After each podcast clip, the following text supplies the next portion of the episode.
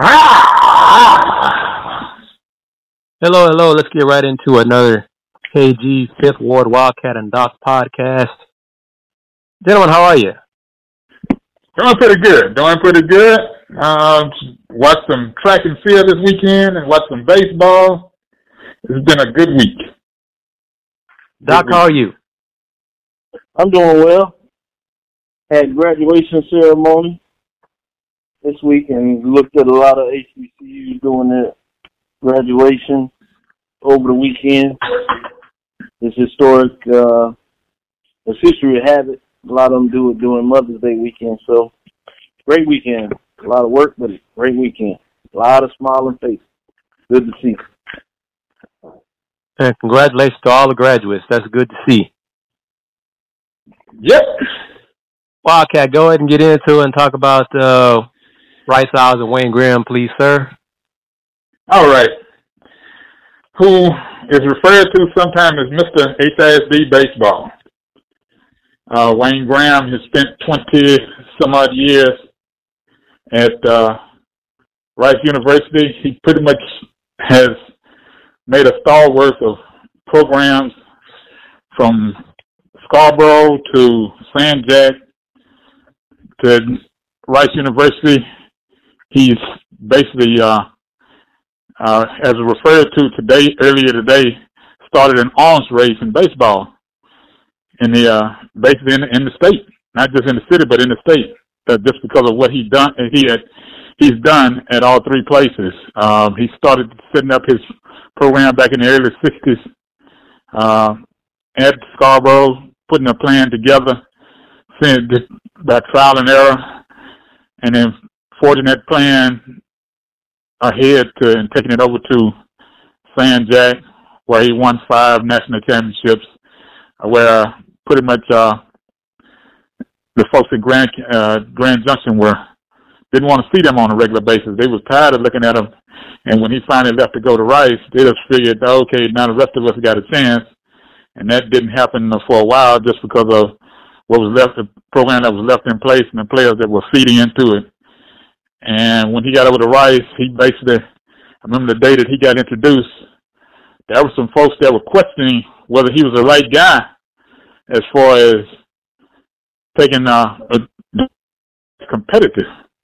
This is the fact that he had come from a high school, the JUCO route, and now it, uh, and he was on the uh, next level, which was four-year institutions, and he was coaching in the Southwest Conference, which, as we all know, you know, during the uh, early uh, during Rice's ten, I mean not Rice's, but the tenure of the Southwest Conference, Texas was pretty much the uh, standard of where you wanted to be as far as baseball, winning championships and all. But Coach Graham put it all together, started putting it together by using uh, using the uh, Houston area kids, and that's what pretty much made him who he was, and what made the Rice University uh, Rice University baseball program what it was was getting kids out of the area and not having to go. It was not having to go um, across the, around the country, around the state to pick up and get what he needed.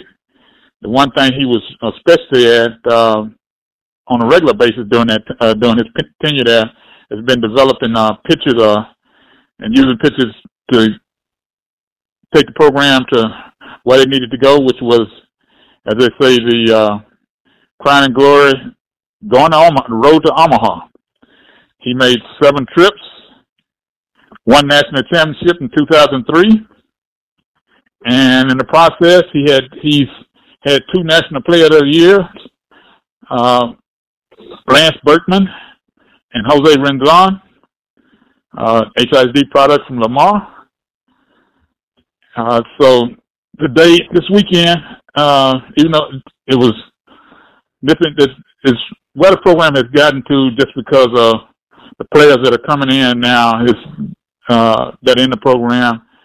They're good to go, but um, it's not the they're not the same. But the one thing that they all talked about today, well, actually this weekend, especially the seniors, of what it's been like to be around him these four years to graduate and what he's done to teach them to grow up to be men, citizens, and not just a uh, baseball player or a student at Rice. And they all pretty much uh, had basically talked about the same thing, and he didn't want to, you know, belabor on on what he's meant to the program. But as you talk to a couple of the uh, fans and the uh, alumni, when they stood around at the end of the game and looked around at uh, Reckling Park, it's pretty much told the tale of what his legacy has been and what he's done as far as you know putting putting it all together. And he'll be sorely missed. He talked about he talked to uh about uh writing a book sometime in the near future. But he uh one thing he mentioned he kind of laughed about it. He said it, it might take me a while but i hope it doesn't just because i'm i'm going to approach it approach writing a book the same way I approach baseball. That's with a uh, certain focus and a certain standard.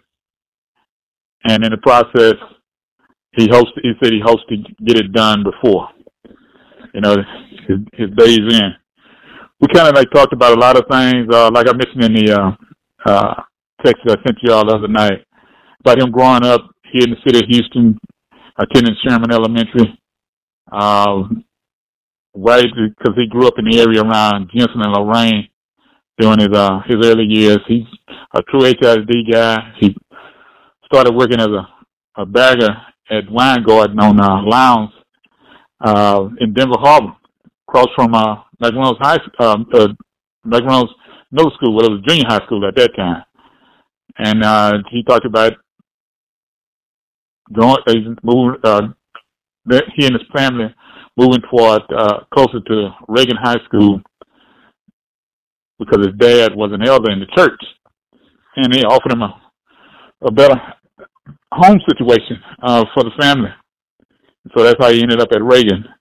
But he talked about, you know, as, uh, with all the trophies and all he's won, the main thing has been the kids, you know, developing those those guys and all over the years. And he said it was so many. And he talks sort of like uh, Coach Cards. So many kids have come to the program, and the fact that uh, it wasn't about the trophies. It was more so about you know developing those guys as as men more than anything. And he's happy to see you know it all going on. Uh, he's hoping to see it you know going on in front of him, and he's hoping that uh, the program continues to set a standard and to get another opportunity to go to Omaha. You know, and the guys are talking about the players they were talking they're gonna try this weekend. They're gonna uh the tournament starts in two weeks and hopefully they can get there. But it's it's gonna be it'll be if they don't make the tournament, it'll be the first time in I'd say twenty it's in twenty five or twenty seven years that they have not made, well, 21 years I think it is, uh, because they didn't they didn't start making it going to the uh, to the tournament. Excuse me, fellas, until Coach Wayne Graham got there, and it'll be um, interesting how next week goes. They've got that Tuesday night game against U of H, and then next weekend series to finish the conference. I think at uh, FIU. And with that, fellas, I'm gonna turn it over to you. Uh, oh, and by the way, Doc, you to be con- congratulated. It was good to see Prairie softball team win this past weekend. It was. I kind of I watched the. That's a hell of a story there, man. Online. Dude, I didn't know that, that elimination game. Doc, that's a long time. Six straight elimination games. They won on the losers bracket six straight elimination games that they that they had to win to win the SWAC championship. Is that correct, Doc? Yeah. Before we get into that, because I think it's a great story, so I want to spend a little time on it. But I do want to have a follow up for our listeners in terms of Graham. And this is just uh, one of those philosophical questions I have for you, Wildcat. Um, obviously, Rice has not uh, has kind of declined to some degree in terms of what they've done in baseball uh, obviously Graham should be honored, and I agree that they actually gave him the time that was necessary for him to go out on his own solution in regards to the heights that he took Rice baseball, including the national championship several years ago now. But uh, did he stay too long from the standpoint of Rice moving forward? Uh, do they have the ability uh, to get a guy uh, that can take them back uh, to where they were uh, in terms of consistency of playing uh, not only for conference championships but uh, super regionals, and therefore uh, a bid to get to Omaha. Do you think that program still has the luster necessary to go get a coach that can do that? Obviously, the program at Rice, academically, you would think that there's still some students that would have some interest in terms of getting the educational components done there. But uh, what about baseball? Can they regain that that focus? Not focus, I'm sorry, but uh, the success that they had at the height of there, Graham. They well, the one thing that's working in their favor right now is they still have the, the uh, facilities and all available. Um, the next thing is, and uh, and this is just my observation over over a period of period of time. Uh, staffing. Uh, everybody that he's that has come through the program over the last uh, up until about five years ago, guys left Rice as assistant coaches and became head coaches elsewhere. Those guys were his recruiters. But the one thing that they that that staff did better than anybody else in the area, and I it, it took me a while to actually notice this, and it took me going to Omaha a couple of times to actually pay attention to it. They were able to find pitchers that were uh, good hitters, and also guys that could could pitch on twice a week. Uh, most people, well, Doc, you probably do because you follow baseball a lot bit more than uh, KG does. You know, you probably understand when I say this phrase of Friday pitching, because uh, Coach Rob and I talked about that uh, the other week on in his interview. Most people don't get that your Friday night guy on any level can go twice in one week, just to the fact that on Friday, he knows the uh, the pitcher knows he's going to be the person that's going to be stepping out on the mound with the ball in his hand, and he's going to take him to the uh, as far as he can go. And usually that guy can go a couple of uh, uh, six to seven plus innings with not a lot of issues, especially early on in the season. Um, and they don't wear it out. They can they face whatever's going whatever's going on in front of them, and if he knows, he figures out that, okay, I don't have a good defense behind me, so I got to pretty much take it upon myself to get it done on the mound. But also, the Friday guy has a good rapport with, a with the catcher that's catching. And in the process, you must have an everyday catcher. During the days that Rice was going to the uh, to Omaha on a regular basis, they had a, an everyday catcher and that guy could catch everybody that's in the bullpen, everybody that was starting. It didn't matter whatever those guys were throwing, up, down, inside out, the catcher could catch. And I think, well, not so much I think, I'm pretty sure this is what's going to be required of the next coach. Um, the head guy is going to be the face of the program. But the staffing will be responsible for player development on the next level, player recruiting, and guys not using Rice as Rice's scholarship offer as a way of getting into the league quicker or getting drafted and then not developing once they get those uh, once they get get going because you can meander around in the minor league ball for a lot of years and never get a phone call. Even though it's a developmental league. If you're going to make the decision to go, go out of high school. Go out of high school. Don't wait. Don't be caught in a situation where you, because the way the CBA is set up in Major League Baseball, if you don't take this jump and you head off to college, that's three years down the road before you can make your name can go back into the hat. So don't wait on it. If you don't just make a decision to go, go. Don't meander around. Don't play around with it. Take off from high school and make that move. And yes, Doc, to answer your question, it's going to be coach. It's going to be the staff that's going to set the program back to where it needs to go. They're getting the kids, but right now, from what I'm seeing, that you know, over the, especially over this season,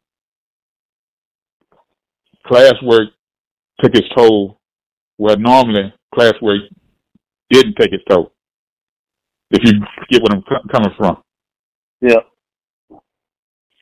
Yes, uh, and what Lee and Chris talked about, get back into the Prairie A&M component, as you said, it was wild uh, this past weekend as Prairie View won, won six straight elimination games to get it done. They literally lost the opening round game and then went into the loser bracket is this is double elimination format that you see for baseball and softball during the tournament.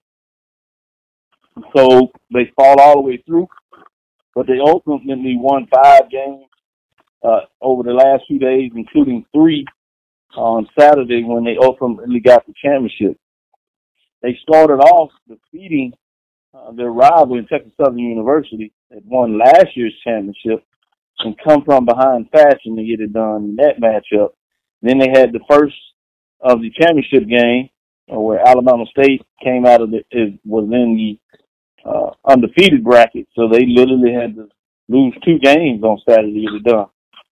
Uh, they jumped out, Prairie View did, jumped out on Alabama State in terms of the game one and held on to defeat them five to three in that matchup, which forced the winner take all game where Prairie View A&M had to come from behind in the second championship game uh, to win as they went down early in that matchup 3-0 and actually didn't get on the board until the fifth inning to tie at three and then got a big win uh, in later part of the, the uh, last inning in the seventh go four three and then uh, first three batters essentially went one two three uh, in the top of the seventh to finally get it done.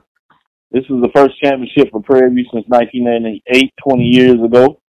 Uh, so a lot of kudos for a lot of players to get it done. They got it done only with two seniors playing that game. You had the MVP, which is Alicia, excuse me, Larissa Hernandez, uh, which was SWAC softball tournament most valuable player, uh, getting it done in style. So a lot of credit to the players, coaches, uh, doing a lot of things to get it done in this matchup as they fought off uh, Texas Southern and Alabama State, winner of like the last five championships or so in the SWAC. So they took out the best two teams, and this is a team in a lot of people's mind that was actually a year ahead of schedule to get it done. But you certainly want to take those championships when you have an opportunity.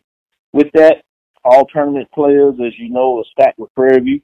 Show you how solid they were. Told you about uh, Larissa Hernandez, who was also, as, as I said, the MVP of the tournament.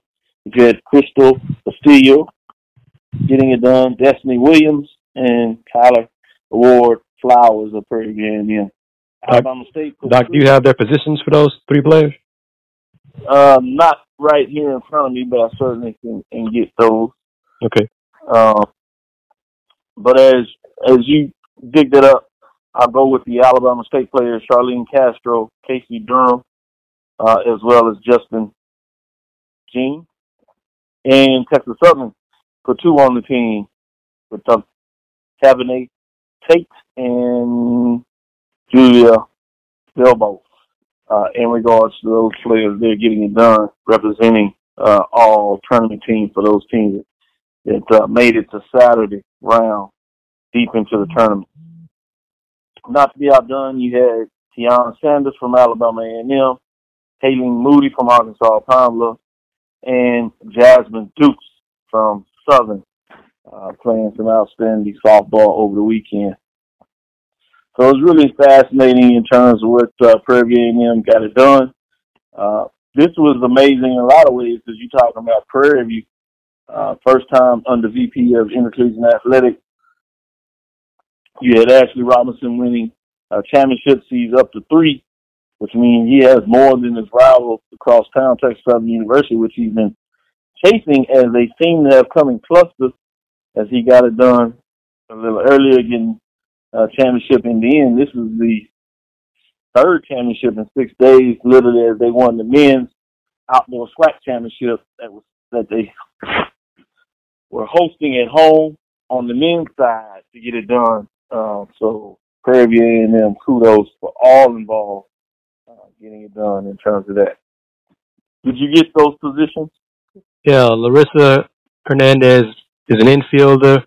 Crystal Castillo is this is weird. It doesn't say on the bio. This says custom. That must be a typo on the website. It says RR. She's right-handed hitter and, and pitcher, but that doesn't give me a position though. So um, Destiny Williams is an infielder. So let's see if I can pull up a roster for for the softball team here and see. You may have you may have in all tournaments as a pitcher. Let's see, Crystal. Also, as you digging that up, wanted to give kudos for me. Yeah, she's a pitcher. Yeah, she's a pitcher. Tournament, tournament, which was uh, Bethune Cookman. So Castillo is a pitcher. I thought so. Five foot three. That's a short pitcher. Because Yeah, Larissa, Larissa's Big five arm. foot ten, so Larissa is a five foot ten infielder.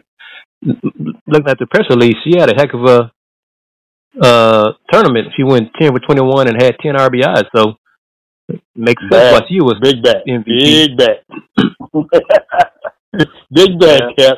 Big bat. That's what you got to do to stay alive when you're in that elim- elimination round. Oh, yeah. You're gonna get a Uh, lot of if you can keep winning. As you've seen, they played literally seven games over the tournament. Find a way to end it with the championship. Amazing. We're going to stick with Prairie View, Doc. Shift gears to another sport. They made the news earlier in the week with a hire on the basketball court, Yeah. the women's side, and I guess I'm going to go ahead and say it. I'm throw it out there.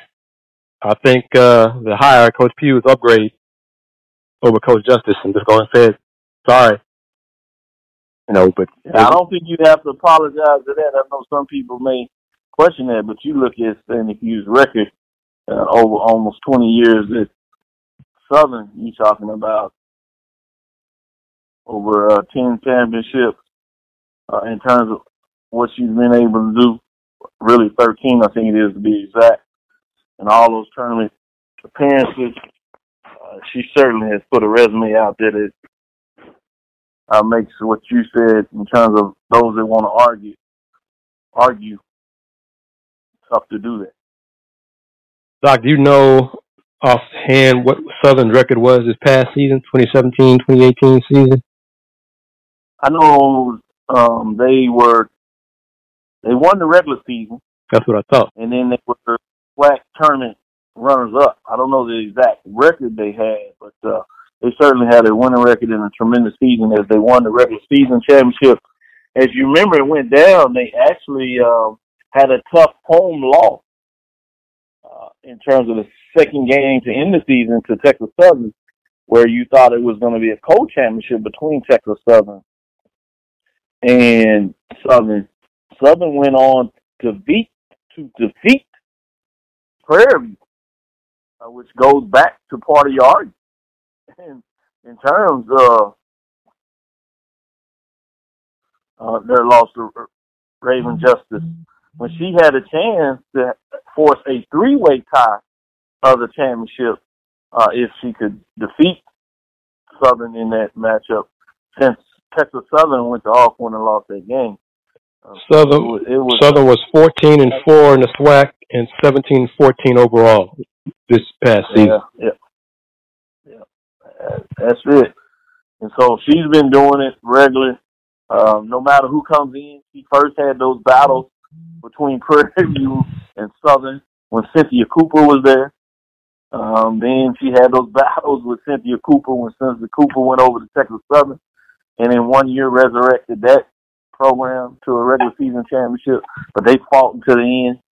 Uh, she was up there when Alabama State for about five year period. Um, actually, we're back in the championship run. Obviously, as Prairie View has got it done after Cynthia Cooper, at least in terms of the tournament season, she went down to several of those uh, tournament runs, uh, runner up.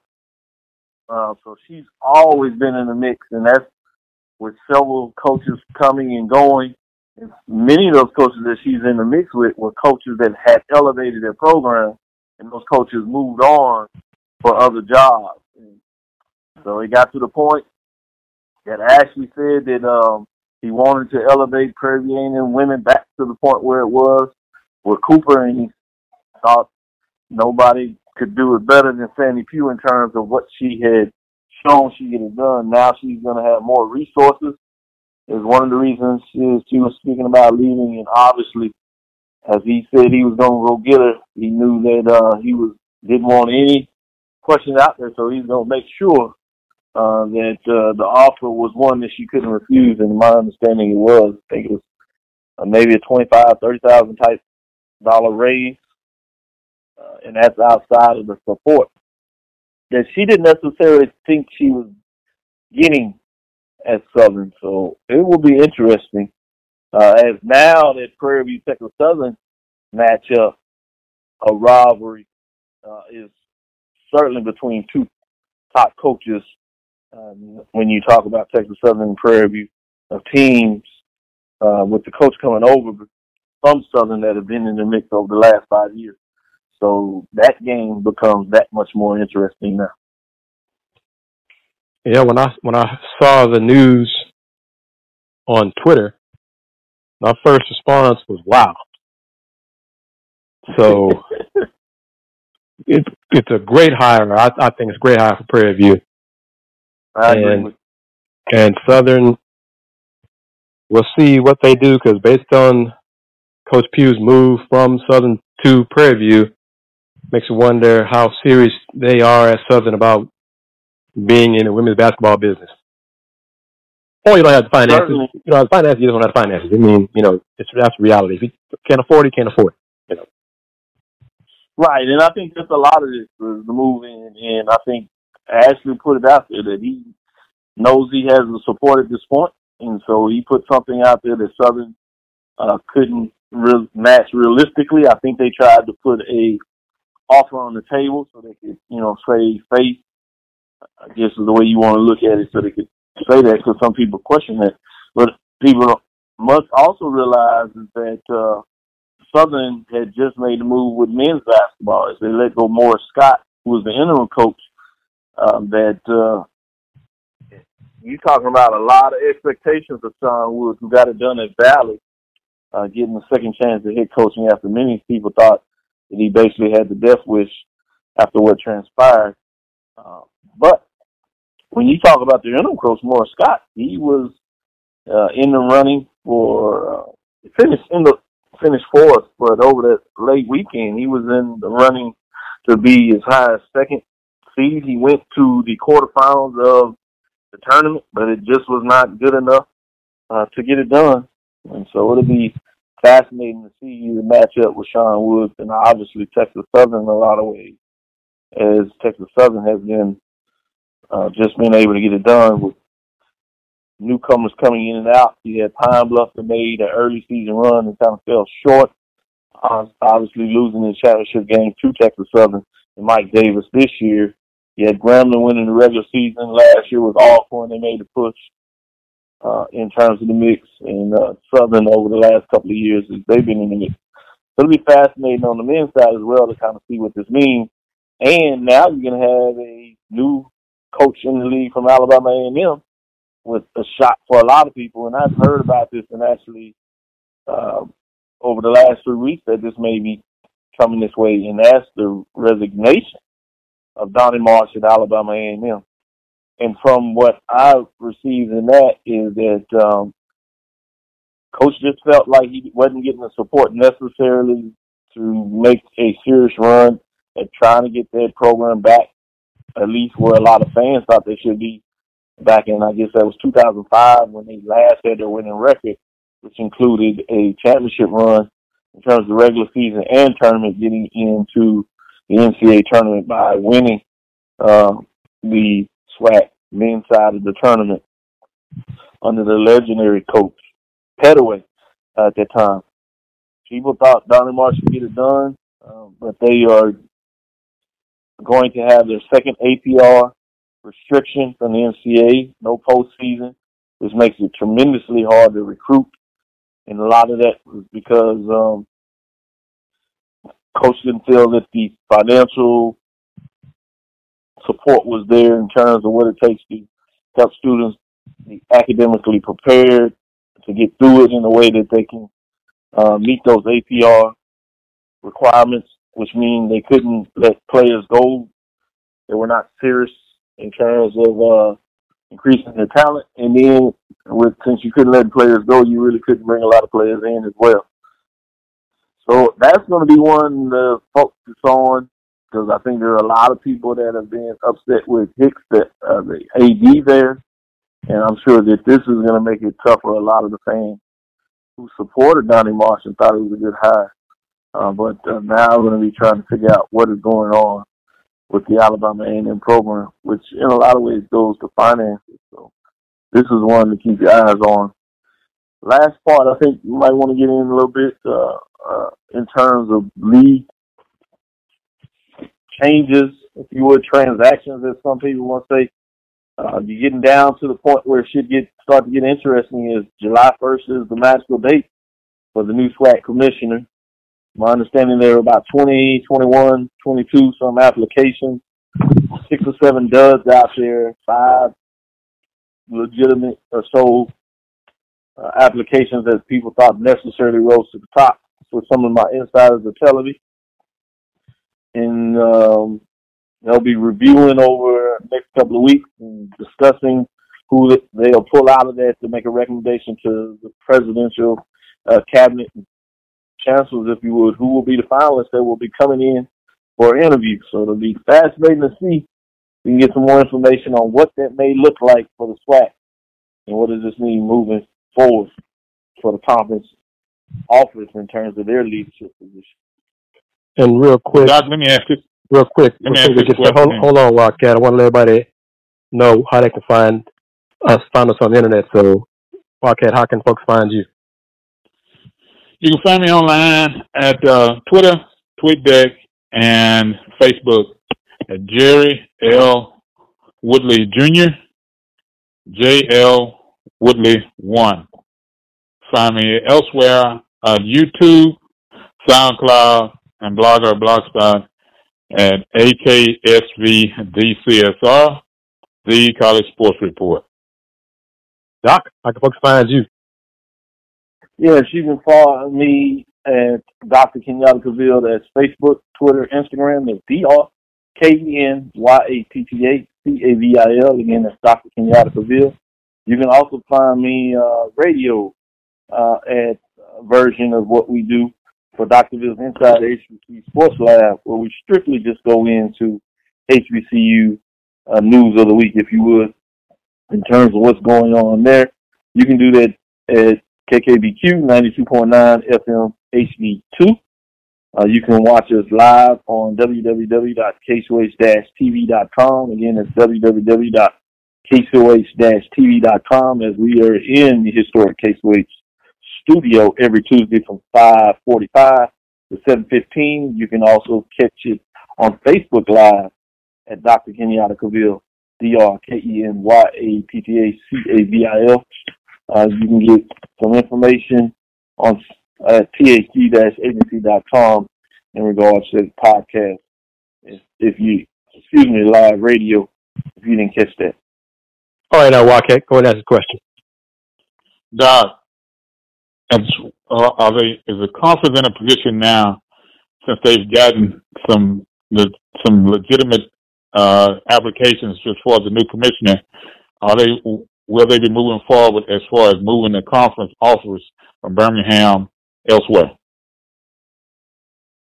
Uh, I I think that's a great question. I think a lot of it may be determine uh, who are the final candidates candidates uh, for this position, and if they can put an argument on the table of why they should accept the offer. is my understanding that Houston still has basically on the table to move to Houston, uh, and that individual would have to make an argument why it would be the best move for the conference. In my mind, it's not a hard decision to make if somebody understands that you have a large company in this area that would have an interest in partnering with the SWAC, and that's what you need, opposed to keeping in Birmingham. When, you know, in terms of Fortune 500 companies that look at attaching a brand uh, to a sports league, and so I would think uh, that's why, in a lot of ways, that uh, Houston would be beneficial uh, in terms of looking at that. But I think ultimately, uh, the commissioner uh, who would be elected uh, would need to really put that on the table. I don't think the presidents are really because they don't have to go to the SWAC office. So when they have a for at least the last ten years when they've had their uh, spring, fall, and spring meetings, Uh-huh. uh, winter, winter and spring meetings, I should say, excuse me, as uh, they they were in Houston uh, when they started moving everything to Houston, and uh, they would also have spring meetings here. And spring meetings can really be anywhere because my understanding the spring meetings may be in Atlanta. I know um, the executive director John Grant of the Celebration Bowl has pushed uh, to get the SWAC to move its meetings at least to Atlanta uh, to match what MEAC did. When MEAC signed on for the six-year deal with the Celebration Bowl, they kind of jumped Uh-huh. all in that first year. They actually had their winter meeting in Atlanta. And I was actually there for the Celebration Bowl, and I thought it was brilliant in a lot of ways. You got a chance to see all the uh, ADs, and they brought everybody, their presidents and chancellors. They had the meeting, uh, SWAs. Uh, they brought the ADs there, so you had a chance to really get in the mix and hear a lot of good things. And so it's my understanding, I need to verify this, but I think it's put on the table, and I believe that the SWAC is scheduled to have its spring meetings, which actually is held in the summer, all in uh, in Atlanta in uh, in, uh, in June in a couple of weeks. So uh, as MEAC will have theirs there too, and uh, if I'm not mistaken, they will have their winter meetings there next year. Hmm. Which gets back to my point: the president and chancellors really don't go to the SWAC office. Uh, period, and certainly wasn't going to Birmingham. So, other than that, just being the historic place where it's been over the last uh, what almost 20 years, the only reason uh, why it necessarily would would be moved. All right. All right, uh, gentlemen, y'all ready to Uh, shift gears? Another thing I want to jump in there is just as we talked about some of these moves, I'll quickly go through those. And some of these we've talked about a little bit, but just a quick update. Just told you about Alabama A&M Donnie Morris, uh, literally as of Friday resigning, which was the big news of the day. But you have Al- Al- Albany State that recently made a move.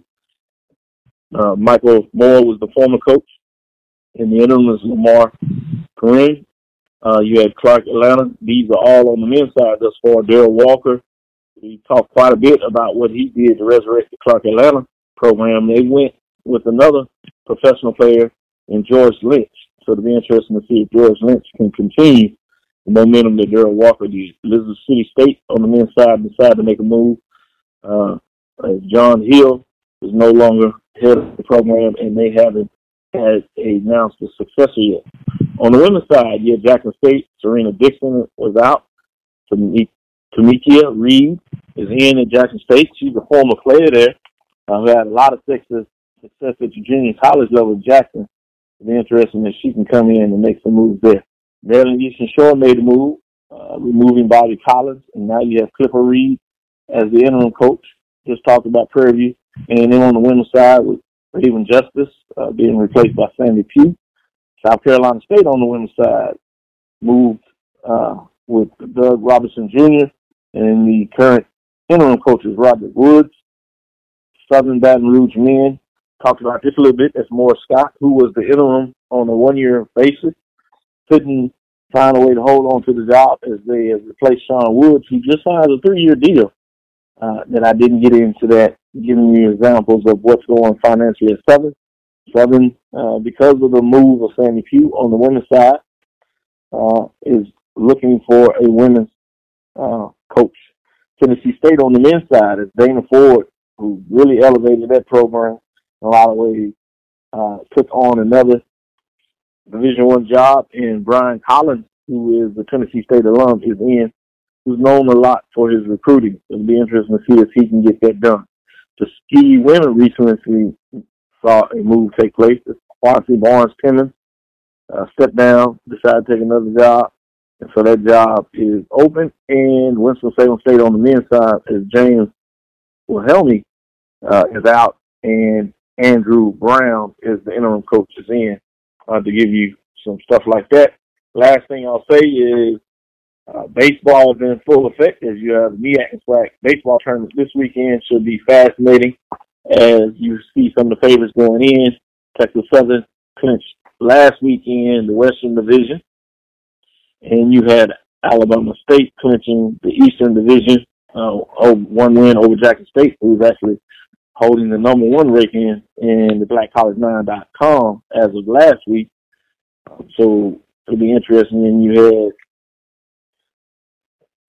on the in the MEAC, you had a fight with North Carolina A&T and Florida A&M going down the stretch, and we'll get updates to see who won the Southern Division over there. As the Northern Division uh, was won by Coppin State, getting it done as they clinched a couple of weeks ago. So now you just saw the baseball, I mean softball with Prairie win the SWAC and Bethune Cookman on the women's side winning it for the MEAC. Now we get a chance to see what is will get done for the MEAC and SWAC on the men's side. Well, Wildcats, you have any update on the U of A men baseball winning the American or Clinton the American no, best, I, best record? I I will uh, get some information on Tuesday when they uh, have a final game against uh, this particular season and this particular era of Wayne Graham and Rice University uh, out at um, Constellation State, uh, uh, Constellation Park on Tuesday night. It'll be shame, shame, shame on and both you baseball gentlemen. Have spent so much time on the Rice Owls and and PV and TSU. You don't show love to sounds like the best team in the city. U of A's baseball Doc, team, Coach Carl Williams, has won the American. Hold on, Doc. Clinched the top seed in the American. Doc. That's what I here when you rely, rely on when y'all come talking. through here. Y'all can't even come up talking. and deal with All the best team, the base, about best baseball team. No, I don't want to talk about baseball. Yeah, I asked y'all to talk, talk about, about baseball. I asked y'all to talk about the baseball team because they got baseball. success. Y'all are the ones who are the baseball people. Y'all didn't say anything about baseball. So we just we just wanted to see if you were were gonna catch us and see if you were gonna. Oh, I couldn't care less. You know, I just know via Twitter that uh, U of H wrapped up uh, the I guess the first wrapped up first place in the American Athletic Conference in baseball. Uh, finished I think last oh, 12, 13 games, ten and three year or 10 and 2. I think they lost today to 18th ranked uh, UConn, but they won the series, I do believe. So, um, yeah, they did. They won the series 2 1. So the Cougars 31 and 20 overall and 16 and 8 in the American. So they claimed at least a share of the uh, conference title with uh, one weekend left in conference play. So that's all for my baseball update because honestly I couldn't care less about any of that stuff. So, more important things. more important things. Um, the Rockets Warriors play. Oh. Rockets Warriors start uh, Western Conference Finals on Monday evening at eight o'clock. Who you got in the series?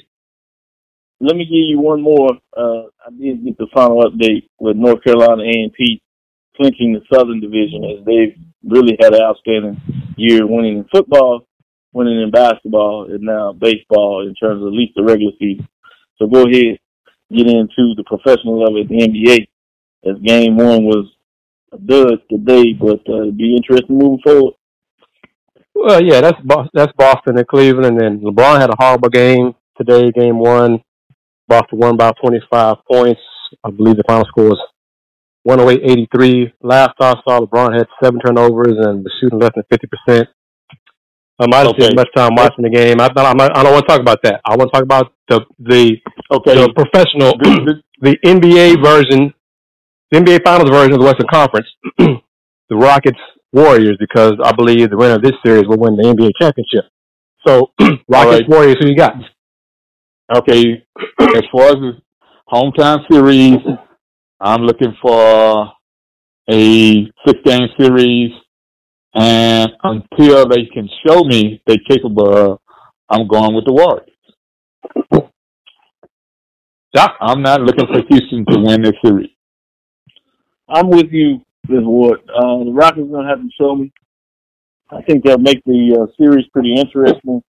Uh, but I think the Warriors are playing really well now, and I think the season was deceiving from the standpoint that the Warriors were not healthy, uh, and I think they have the past experience where they could feel comfortable about nece- not necessarily having home court advantage in the Western Conference Final and still believing they can get it done. I do believe the Rockets have a punching chance, but uh, as you're asking for it on record, I'm gonna go with the Warriors and consistently, like I did all year, we'll see if the Rockets can get it done. How many games? now. the Rockets done for the city of Houston. The follow up with the baseball Astros did, but I don't see it. How many games, Doc? Warriors and how many? I think it will be Warriors and six. All right. All I right, now, said, hold on, you you okay? hold on.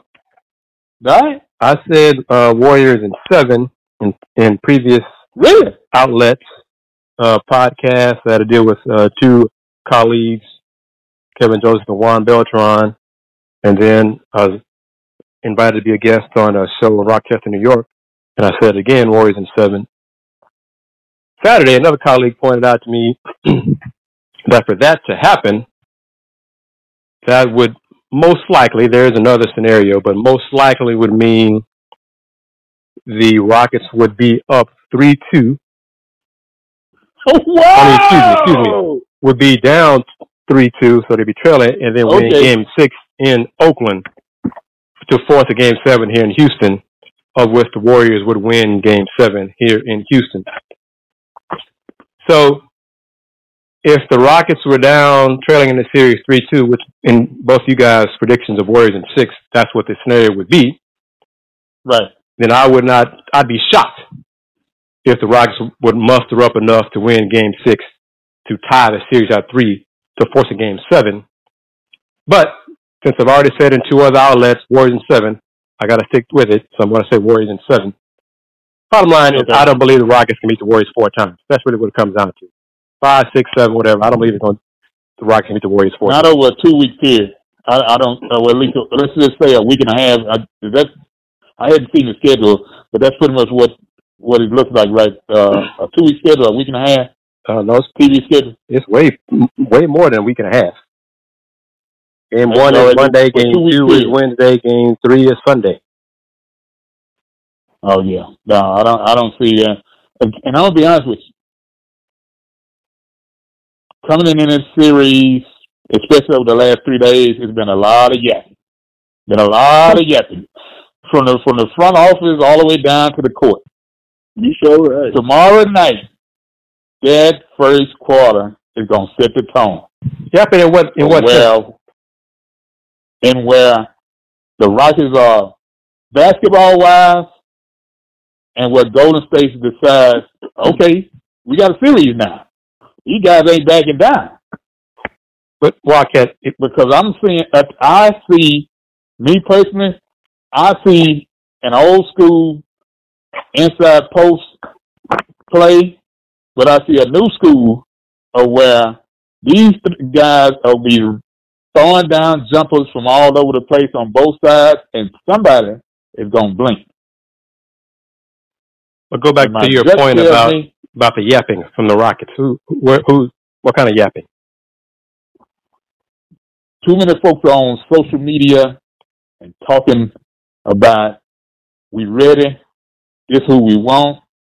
Other guys in post game interviews saying, "Okay, we coming. You better get ready." That is. this is why we play games. Well, tomorrow we're gonna sit up and watch.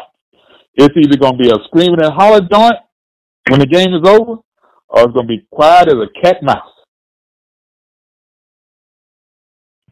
It's gonna be tomorrow, quarter one, first twelve minutes is gonna set the tone for the rest of the series. Because somebody's gonna blink.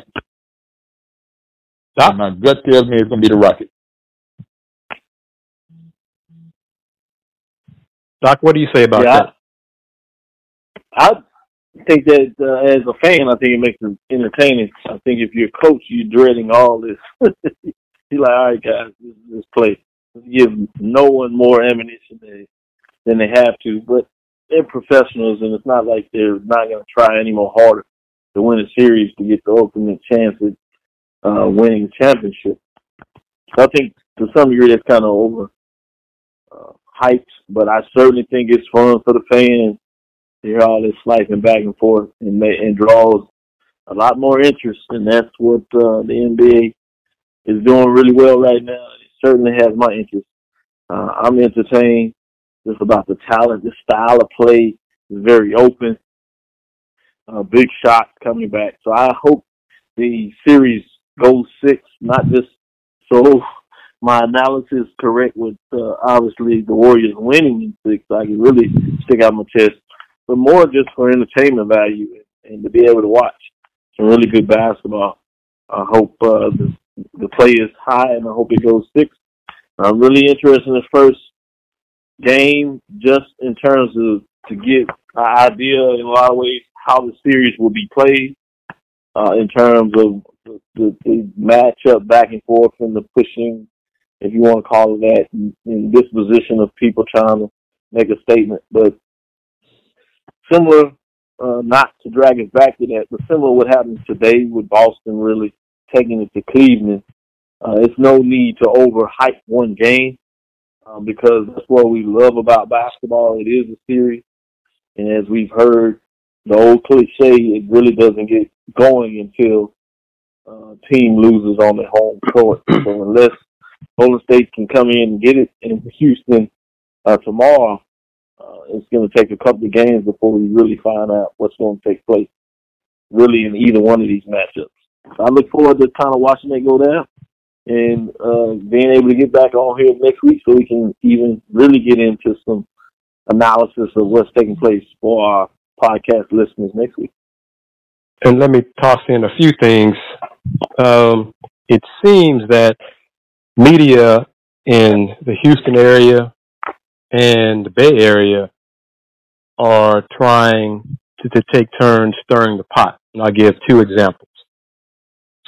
I think in January, um, earlier this season, when the Rockets beat the Warriors after the game, Clint Capela said, in so many words, we're the better team. We're better than they are.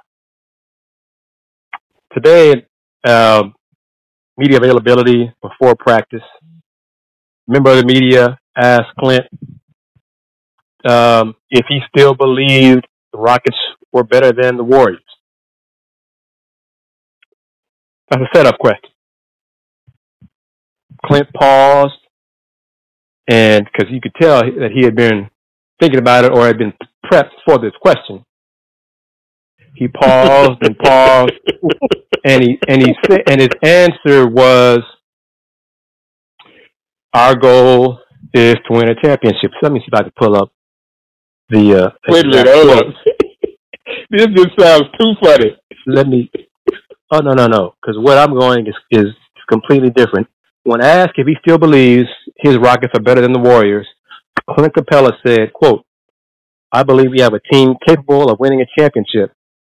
So if I think that we can win a championship, then yes, I think we are better. Simple quote. That's not bulletin board material. No problem. Bay Area right. media spun it a completely different way and said Capela thinks Rocks are better than the Warriors. I ain't what the man said. you got you got Warrior fans talking smack after the tweet and the post. So we'll show them like like like they're gonna play. We're gonna show them. We're gonna show Capela who who's what he whatever. Once I what the man said, but the Bay Area media trying to spin it and get more clicks, more views, and spun it a different way. Some have even the last few days have said, some of my colleagues have said, watch how the Warriors spin stuff. They're looking for a chip. They're the favorite in the series, and they are, because we just, all of us picked them to win the series. They're the favorite in the right. series, but look how they're going to spin things to try to look for any little nugget to be, oh, we're the underdogs. Oh, they don't believe they can do it again. We got it. Y'all are favorites. So why are you going to try to spin anything to give you some extra push that you think you need? You think folks are doubting you. National media, you poll all of them. You poll the majority of the national media, and I promise you, the majority of them picking the Warriors win this series.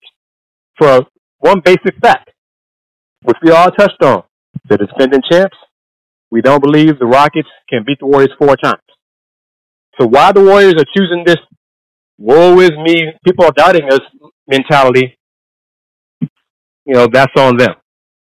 Second, a member of the local media asked, let's see, at Rocket practice today and Warriors practice, try to spin it, try to get people to bite on this question. Is what do you think about the chippiness between Chris Paul and Draymond Green? Nobody took bait. But the person continued to ask the question. what do you think about the chippiness between Chris Paul and Draymond Green? So clearly, that's the angle of his story that he's been asked to write.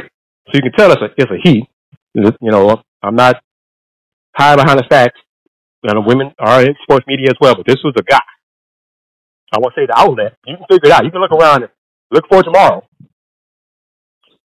And he tried over and over asking the same question to, see who spoke today? Clint, Mike D'Antoni, Steve Kerr, James Harden, Klay Thompson, and Steph, Steph Curry. None of them took the bait. All of them, in so many words, said, it's playoffs. What do you expect it to be? It's not going to be some love in. It's going to be mutual respect. We respect them. They respect us. If you get chippy, you get chippy. That's all it is. And left it at that. Same basic answer from everybody. So why is media, see, this is where media takes some hits. They don't need you, mm-hmm. you finish stuff. You look for stuff that ain't there. This right, series right. between the top two offensive teams and two of the top in history in offensive efficiency are going to play in this series. That alone should be enough for you to write enough articles to drum up interest. How are the Warriors going to defend James Harden? How are they going to defend Chris Paul? What are they going to do to slow down the, the lob pass to Clint Capela? How are the Rockets going to defend Steph Curry and Kevin Durant and Klay Thompson? Who's better coach, Steve Kerr Mike D'Antoni? Will it go the full seven games? Will the fact the Rockets have home court and the Warriors don't have home court, would that be a big difference in this series? Need to make up other stuff and deal with what you got right there that I just mentioned.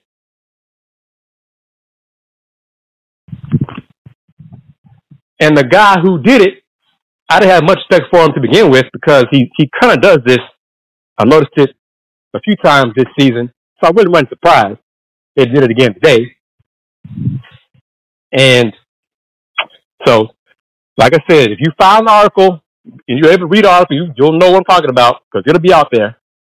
I just shook my head at he just over and over and over tried to get, you know, needle, get the little golden nugget answer that he was looking for. He never got it. But I, I go back to what you fellas said. If the Warriors lose game one, it won't be as big a deal to them, in my opinion, than if the Rockets lose game one. Chris Paul says right. again today, you can go to my uh, YouTube channel, Houston Roundball Review, and hear the entire interview. And basically, CP3 said we have been gearing up. We've been working toward this moment all season. Now it's all about game one. That's his quote. It's all about game one. Yep. Yep. So they have home court clearly. If the Rockets lose tomorrow, it's just one loss. Yes, it'll be a home court loss, but hell, they lost at home to Utah. Went to Utah, won twice.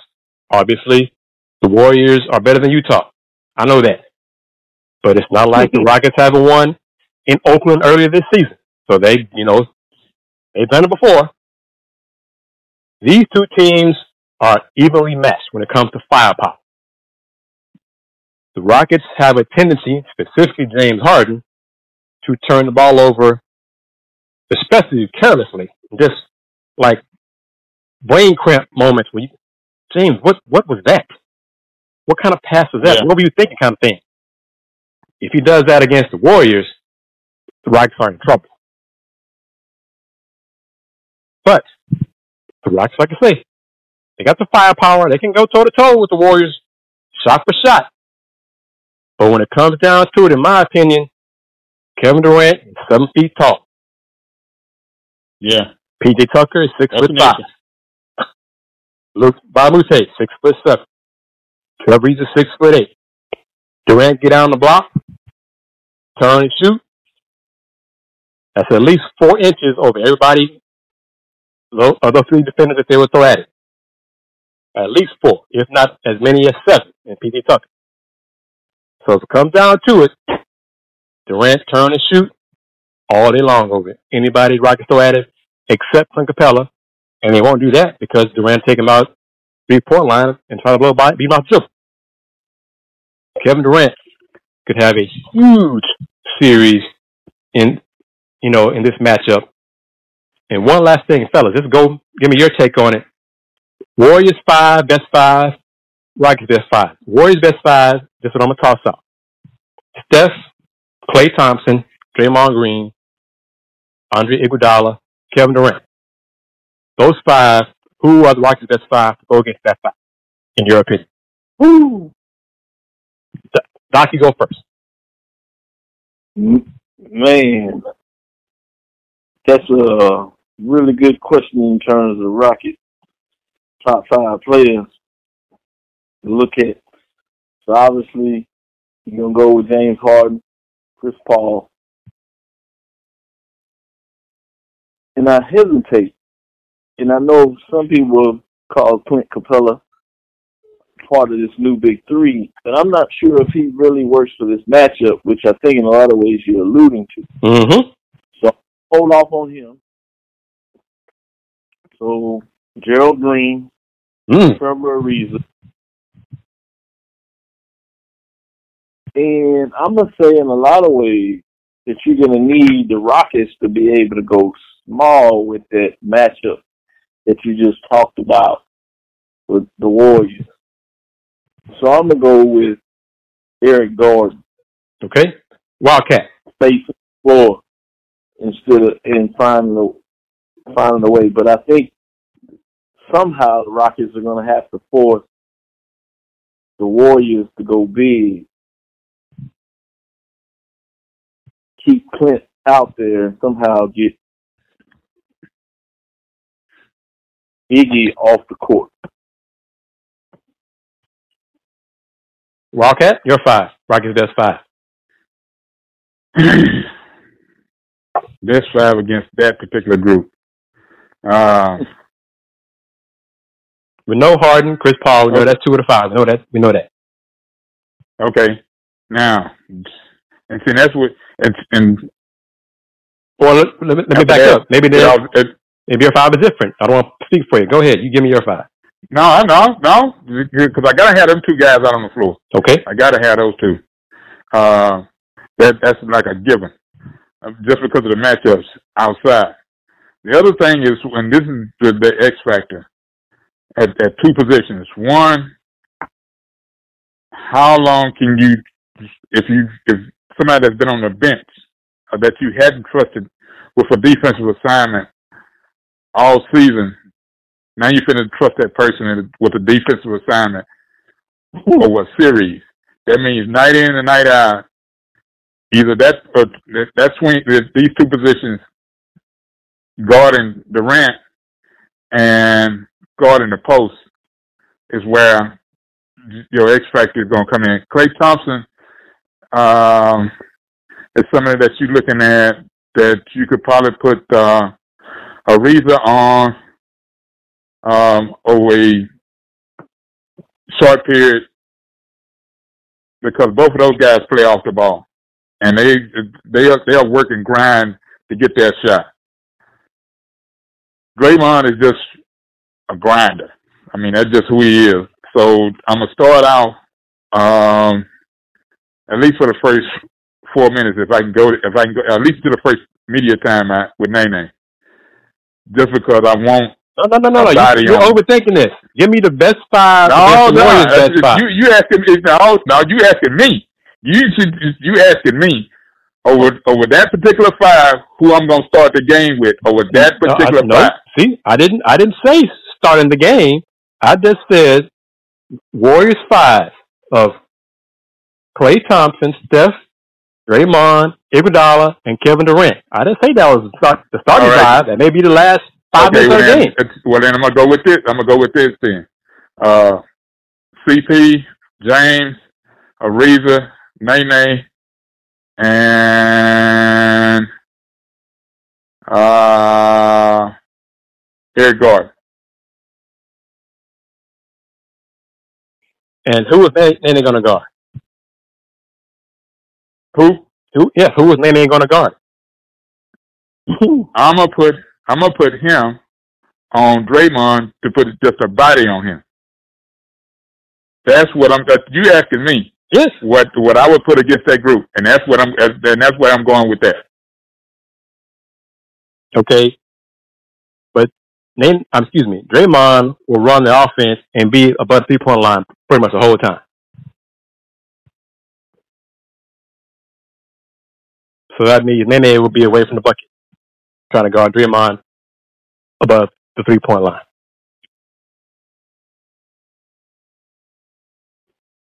But, but my overall point, you're five, Doc's five. Clint Capela is not part of that five. My five he's not part of that five. My five is James, Chris, Eric Gordon, PJ Tucker, and Trevor. Or Luke.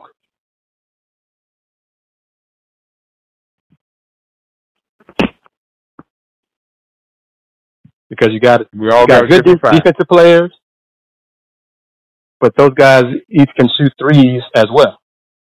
Clint can't do that. All everybody, uh, those 10 players are facing the floor.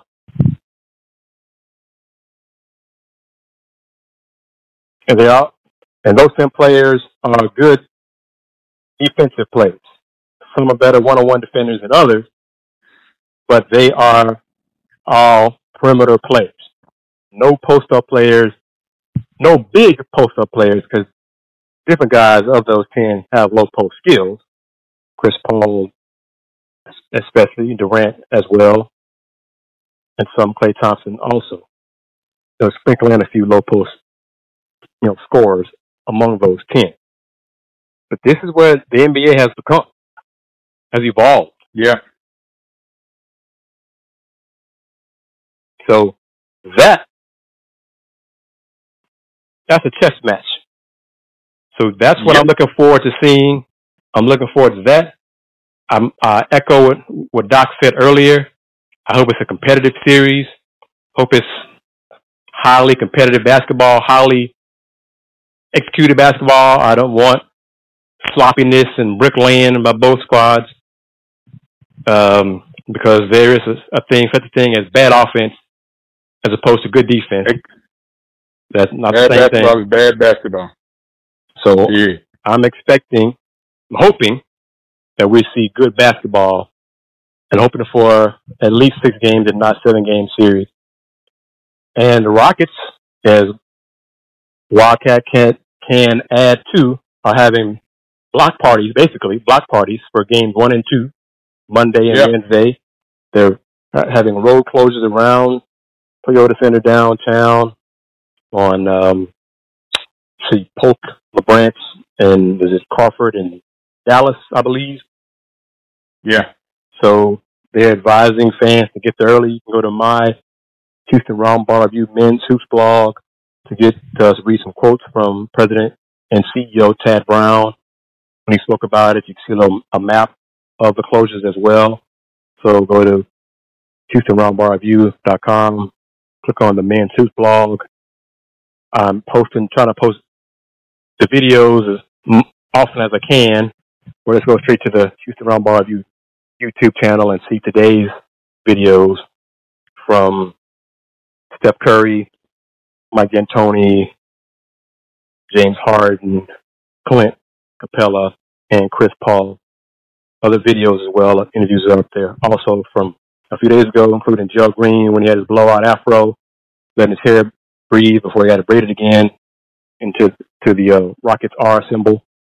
So his interview looks like Moochie Norris with the afro. Remember how Moochie used to look with his hair blowing in the wind, kind of thing. So you can also go ahead Oh, yeah, we that all remember. and read uh, Gerald's comments on how much he loves H Town, how much he represents for the city. That's on the, the um, Houston Round Ball Review Men's Hoops blog as well. So a lot of different things are going on for all of us. You got baseball, softball, basketball. One, one last time, gentlemen, how can folks find you on the internet? And we'll wrap it up. You can find me at uh, Facebook, Instagram, or Twitter. Dr. Kenyatta Cavil, D R K E N Y A T T A C A V I L. That's D R K E N Y A T T A C A V I L. You can also find me every Tuesday from 5:45 to 7:15 at uh, KKBQ 92.9 FM HD2. Uh, you can watch that streaming at www.kcuh-tv dot com. That's kcuh dot com. Uh, as you can catch us in the old KCUH historic Looking Glass studio. Uh, but you can also catch it on the Facebook as we do Facebook Live. And again, that's Dr. Kenyatta Cavil, D R K E N Y A T T A C A V I L. Wildcat?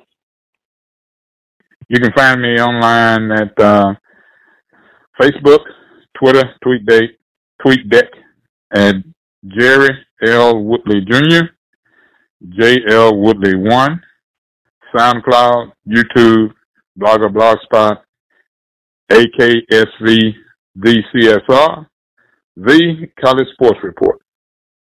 And I am Chris Gardner, KG of the Houston Round Ball Review, HoustonRoundBallReview.com, Houston Round Ball Review on Instagram and YouTube. Our, our podcasts are available on Google Play, Pod, uh, SoundCloud, Pod Directory, any of the podcast, majority of the podcast players.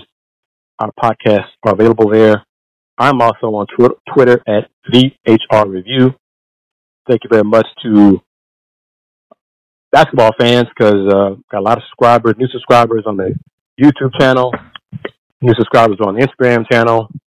Receive kudos from the Instagram videos that I posted the last few days, so appreciate that. Tell your friends about it as well.